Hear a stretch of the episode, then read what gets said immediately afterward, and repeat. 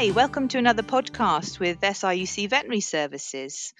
I'm Alison Braddock, Marketing and Business Development Manager, and today I'll be chatting to dairy consultant Lorna MacPherson, our colleague in SAC Consulting, and Katrina Henderson, Veterinary Investigation Officer uh, from SRUC Veterinary Services. And today we will be exploring nutrition and health issues of dairy beef calves. Hello, Katrina and Lorna. Uh, good afternoon. Hi, Alison. Hello. So, Katrina, um, can you tell us a little bit about what you see as the potential issues in the dairy beef industry in Scotland and how we can address them? So I think over the last few years, as well as an increase in, in larger calf rearing enterprises, we're seeing an increase in numbers of smaller calf rearers who are, are rearing dairy beef perhaps as a, a sideline to a suckler herd or as a diversification. So a lot of people to, to whom this is, is new for. And that presents great opportunities for the Scottish dairy industry um, and for calf rearing, but it's also a, a challenging industry just in terms of its its makeup that you're taking calves potentially from different sources at an age at which their immune system is is down and, and you know potentially mixing them and transporting them so i think there's a a lot of, of things to think about um, and that's partly why we're interested in this area is, is trying to think about these in advance and, and do as much in the way of, of prevention and, and management as we can so you know, one of the issues is, is in terms of infectious disease. While in, in dairy herds and suckler herds, we've got opportunities to maintain a closed population, to look at quarantine screening. We don't have those sort of same opportunities in, in in dairy calf rearing. So we need to think in a different way about how we handle infectious diseases. And I think also the, these may be a group of people who are who are not particularly familiar with dealing with artificially reared calves and, and the nutritional um, issues and, and, subtleties around that. So I think that's something that that really needs addressed and, and really nutrition is is critical to um, to the success of these enterprises. Okay, thanks. And and Lorna, how much milk should we be feeding uh, dairy beef calves? Yeah, that's a really important question, Alison. I mean, we think about a beef calf that naturally suckles its dam, it could be taken up to about 10 to 12 litres a day. So, certainly in the sort of dairy beef calf sort of rearing system, we're not going to be necessarily looking at ad lib milk feeding. We are to some extent looking at a more restricted sort of feeding system of milk, but at the same time, it's really important to make sure that these calves are not underfed. Uh, and generally speaking, the more milk, the better in terms of growth performance up into a point. So we, we want to really be feeding a, a minimum amount of milk. And with that, we need to think about not just litres, but also the concentrate of the calf milk replacer as well. So we need to think about it in terms of grams of calf milk replacer as well as litres. So a typical inclusion rate of calf milk replacer would be about 750 grams of powder per calf per day. Now, I'd say that would be the absolute minimum that we want to be feeding these dairy beef calves when they come onto the rearing unit around about two to three weeks of age. Uh, and a typical rate in terms of litres would be about six litres. So, in order to achieve that 750 grams, we're looking at an inclusion rate of 12.5% uh, of milk replacer. And that would be equivalent to the dry matter content of whole milk. However, what we've been seeing, like in the last few years in reading uh, sort of dairy replacement heifer calves, is that farmers are really looking at pushing growth on these calves at a younger age to try and get them off to a better start. And now I would say a 15% inclusion rate is a lot more typical. So 15% inclusion, that basically means 150 grams of powder per 850 mils of water to make up a litre. If we added, for example, 150 grams of powder to one litre of water, that's actually a 13% inclusion. So it's very important that farmers follow, um, you know, the, the guidance in terms of how calf milk replacer is mixed, as well as obviously things like making sure it's fed at the correct temperature. Um, so a 15% inclusion fed at six litres would give 900 grams of powder. And I would say that's a pretty standard rate for feeding dairy calves, but also dairy beef calves as well. Like I said before, generally, the higher the level of powder fed, the better the growth that we're going to get on these calves at an early age typically farmers used to feed about a 12.5% inclusion rate in summer and then in the winter time they would step that up to 15% because we know that Calves certainly do feel the cold, so the lower critical temperature of a calf under three weeks of age um, is about between 10 to 15 uh, degrees. Uh, if these calves are cold, they need more energy to maintain themselves, keep warm, and also support the immune system. So they don't grow as well. So, certainly 15% minimum inclusion in the colder winter months is definitely recommended, and calves will perform better on that. Ideally, we want to make sure that we're feeding calves twice a day. It's a legal requirement that calves have to be fed twice a day up to four weeks of age. And there will be some farms, although I think they're in the minority, that would, after four weeks of age, just feed once a day. But certainly, from a nutrition and and, health perspective, uh, we would recommend twice a day feeding of milk, so three litres in the morning, three litres in the afternoon feed. Okay, that, that's really interesting, actually. How important is starter feed and forage when dairy beef calves are still on milk, Lorna? Um, yeah, it's a good question, Alison. And while the young dairy beef calf, the majority of their nutrition is going to be coming from that milk, starter feed and forage is also vitally important. So the starter feed is really important because it's um, really significant in helping develop the rumen. Um, so your concentrate, your grain, etc., when that's broken down in the rumen, it produces volatile fatty acids, two of which are propionate and butyrate, and these are both really crucial in developing the rumen wall. So helping develop the papillae, which increases surface area for absorption, and also help develop the vascular system as well for nutrient absorption. So starter feed intake is key even though at around three to four weeks the level of intake will be relatively small, what we want to make sure is that starter feed intake by the time the calves gets to weaning is really, really good. We're looking for calves to be eating about a kilo and a half of starter feed intake a day before they're weaned. Um, so that should indicate that we've got a good level of rumen development there. Um, forage is also really important. So again, the intake of forage at uh, a young age is not going to be particularly high and it's not going to contribute significantly in terms of protein and energy. But forage is really there to help, again, develop the rumen. So, to help develop the muscular layer in the rumen and also enable um, sort of normal papillae growth. Uh, so, again, helping develop uh, the rumen wall normally. In terms of forage, what type of forage should we be feeding? Well, straw is thought to be the best forage uh, for young calves. Ideally, it should be chopped and fed from racks and not just provided from bedding.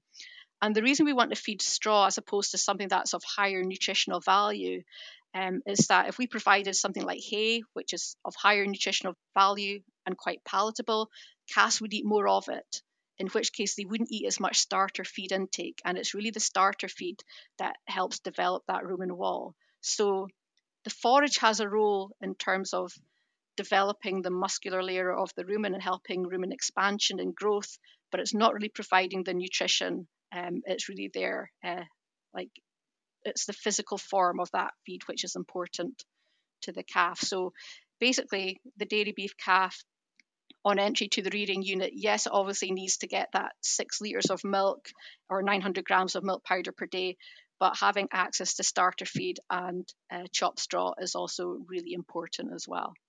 Okay, so so if you're weaning calves off milk, what what what do you need to consider then once once you've looked look looking at weaning? Uh, there's a lot of things we need to consider uh, when we're weaning calves off milk. So weaning is going to be a really stressful time for the calf. Uh, obviously, we're removing one of its main sources of nutrition. Um, so the things that we want to consider as to when do we wean these calves is to think about have they first of all eaten enough starter feed is that rumen uh, well developed so that once we remove that milk the calves have got a good appetite they've got a good feed intake after weaning which means we'll hopefully see less of a post weaning growth check yeah so it's important to make sure that the calves are eating enough starter feed Um, and, and, generally, they will do that if we're step weaning, reducing the amount of milk that they're getting, and then starter feed intake will increase with that.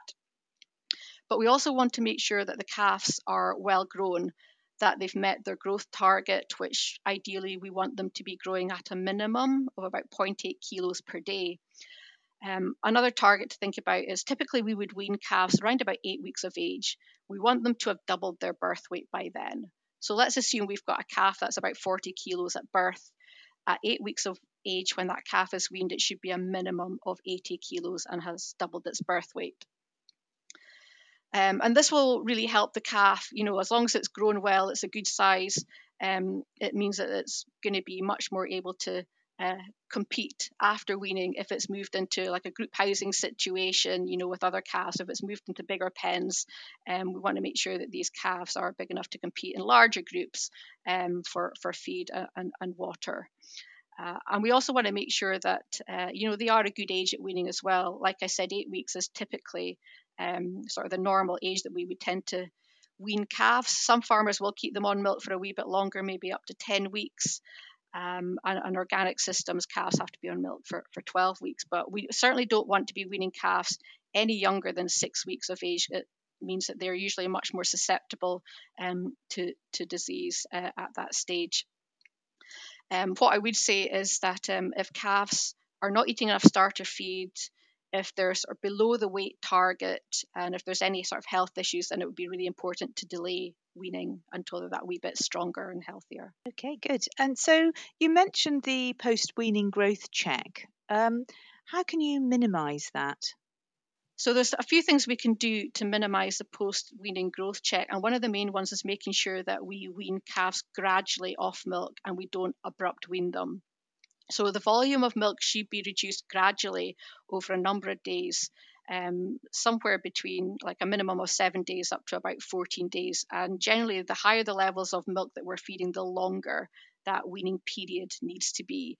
And this will allow time to uh, allow the calf to uh, consume more starter feed intake so that when the calf's milk is removed, they've already got a good intake of solid feed, uh, which is going to help replace that lost milk. Um, other things that we need to think about at weaning is reducing any other stressors. So, keeping the calf on the same type of concentrate and forage for at least one, if not two weeks post weaning. So, basically, just trying to keep everything else the same, keep them in the same groups, not change the housing environment, but also avoid any other stressful uh, management procedures such as vaccinations, disbudding, or castration. So, it's basically just trying to minimize stress as much as possible and have a very gradual weaning process off milk.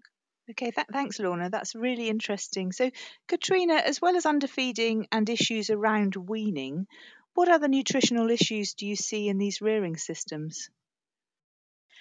So the most common that we would see in terms of nutritional issues by far is, is rumen drinking. Um, and actually, when we reviewed five years worth of, of data of mortality in artificially reared calves, it was the second most common cause of mortality. So it, it really is an issue that it's worth thinking about how you're going to, to prevent it um, because really, you know, prevention is, is the key to getting on top of this.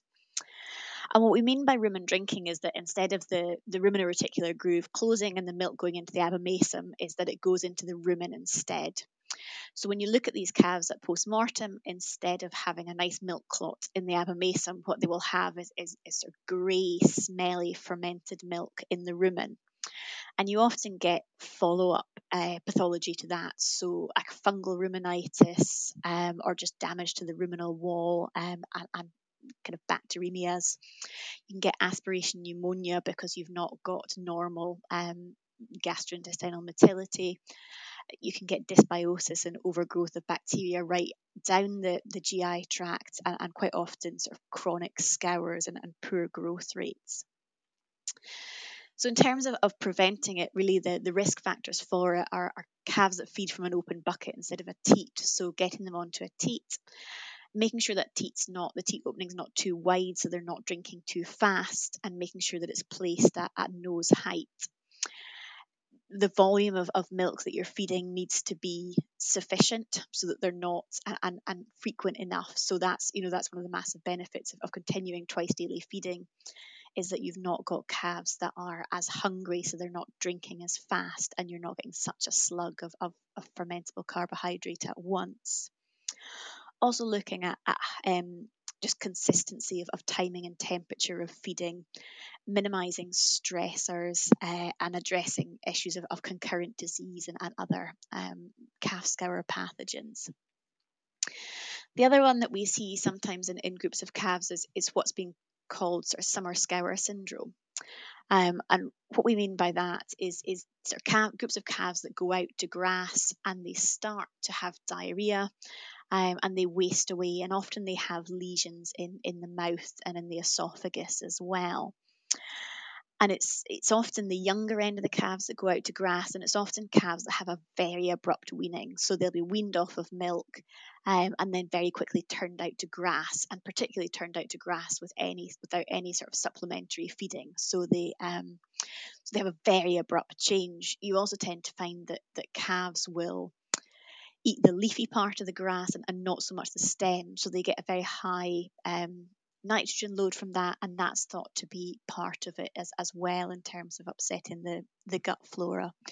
So really looking at, you know, your age of weaning, not changing anything else at weaning and giving them a bit of time inside on, on concentrates and forage before they go out. Trying, particularly when they go out, if they're going out at a young age, to avoid very heavily slurried or fertilized pastures. Um, rumen buffers, anecdotally, um, make a difference as well and, and sometimes rotational grazing too to to encourage them to eat the the leafy part and the the stalk as well um, but those would be two of the, the common nutritional issues that we would see in in these calves Okay, that's that's really interesting. It's a really useful insight into to managing calves. So, what do you see as the main infectious disease challenges in in dairy beef rearing, Katrina?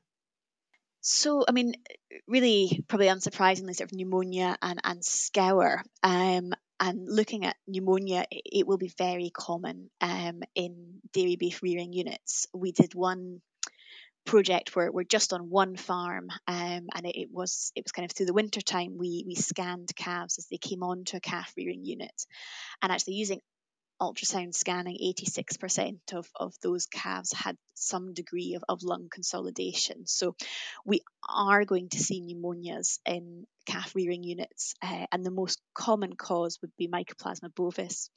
Um, with with the sort of Pasteurellaceae, so Mannheimias Pasteurellas coming in second. And with Mycoplasma bovis, it's a, it's a challenging one as well in that um, Jessica Ireland Hughes, who recently did a PhD looking at the prevalence of, of Mycoplasma bovis in Scottish dairy herds, found that 86% were bulk tank positive. So this is something we're going to, to come up against, and it's it's worth thinking uh, preemptively about how we're going to deal with that. In terms of scours, um, what will concern calf rearers will slightly depend on the age at which they're buying in at. So if they're coming in at a week of age, then really you're thinking about cryptosporidia, rotavirus, um, coronavirus as, as, common causes. If they're coming in sort of three weeks and older, then then really it's it's salmonella and coccidiosis. Um, and again for Salmonella Dublin, we did a recent bulk tank survey of um, of British dairy herds, and, and for Scottish dairy herds, 55% of them are positive. And in the, the kind of dairy dense areas in, in southwest Scotland, that went up to about 87%. So again, if, if you're buying in calves, particularly from multiple sources, it is going to be something that you're going to, to come up against, um, and it's worth being familiar with um, with clinical signs and, with control of, of that. Okay. Um, so, Katrina, do you have any tips, useful tips on preventing and managing disease?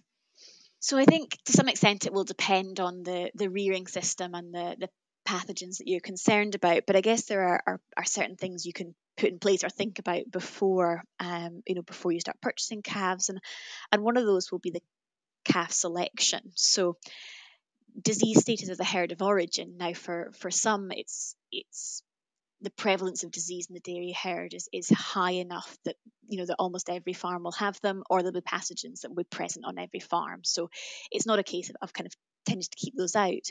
But there will be things like BVD, um, like TB that you want to, to think about in terms of the status of the herd of origin. vaccination history of the, the dams and calves, and is there anything that, that can be done there to address any particular issues? Um, also, just looking at the calves themselves in terms of weight for age, because that's a, a good predictor um, for, for future productivity and, and success within this system. Um, and looking at, at, whether or not there's any clinical signs, whether or not the, there's any evidence of, of navel ill or anything obvious there and also it's it's worth just having a discussion about with the farm about colostrum and milk feeding history particularly if you're buying these calves in older you know have these how much of these being being fed? Is has it been milk replacer? Has it been whole milk?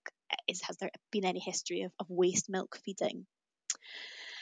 Some of it's about housing and group management and trying not to mix. Um, groups, mixed calves from different farms. So ideally taking a group from a farm and, and that becomes your group because that prevents a lot of the issues with mixing calves that have different immunities to, for, for example, in particular, um, salmonella. Um, and some of that will be looking at housing in terms of ventilation, stocking, drainage. Also, think about what you know. What are you going to vaccinate for? Um, are, are salmonella and mycoplasmas ones you, you want to think about?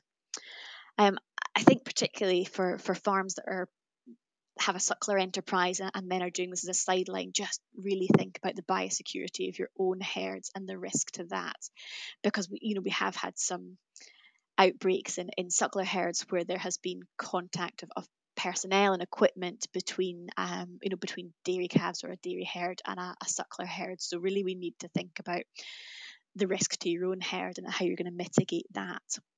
Um, and I think really a lot of a lot of infectious disease is, is the balance between the challenge, so the environmental ha- hygiene, and what the calf can cope with. And really, so much of, of what the calf can cope with comes down to nutrition. Um, and actually, a well nourished calf will be able to resist infection much more. It will be able to keep growing through an infectious disease challenge and, and cope with that energy cost of, of disease. Um, and it also serves to, to maximize the long term immunity. So, uh, really feeding calves at this stage will, will set them up with a better immune system for their lifespan. So, the, the pre weaning period is, is really critical for.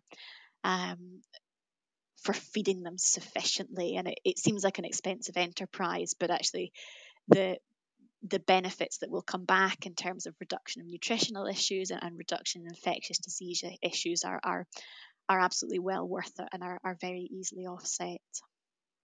Okay, thank you very much, uh, Katrina and Lorna. That's been a really good overview covering nutrition and health issues for the dairy beef, giving us a useful insight. And uh, thank you to our listeners for listening to our latest episode. Thanks.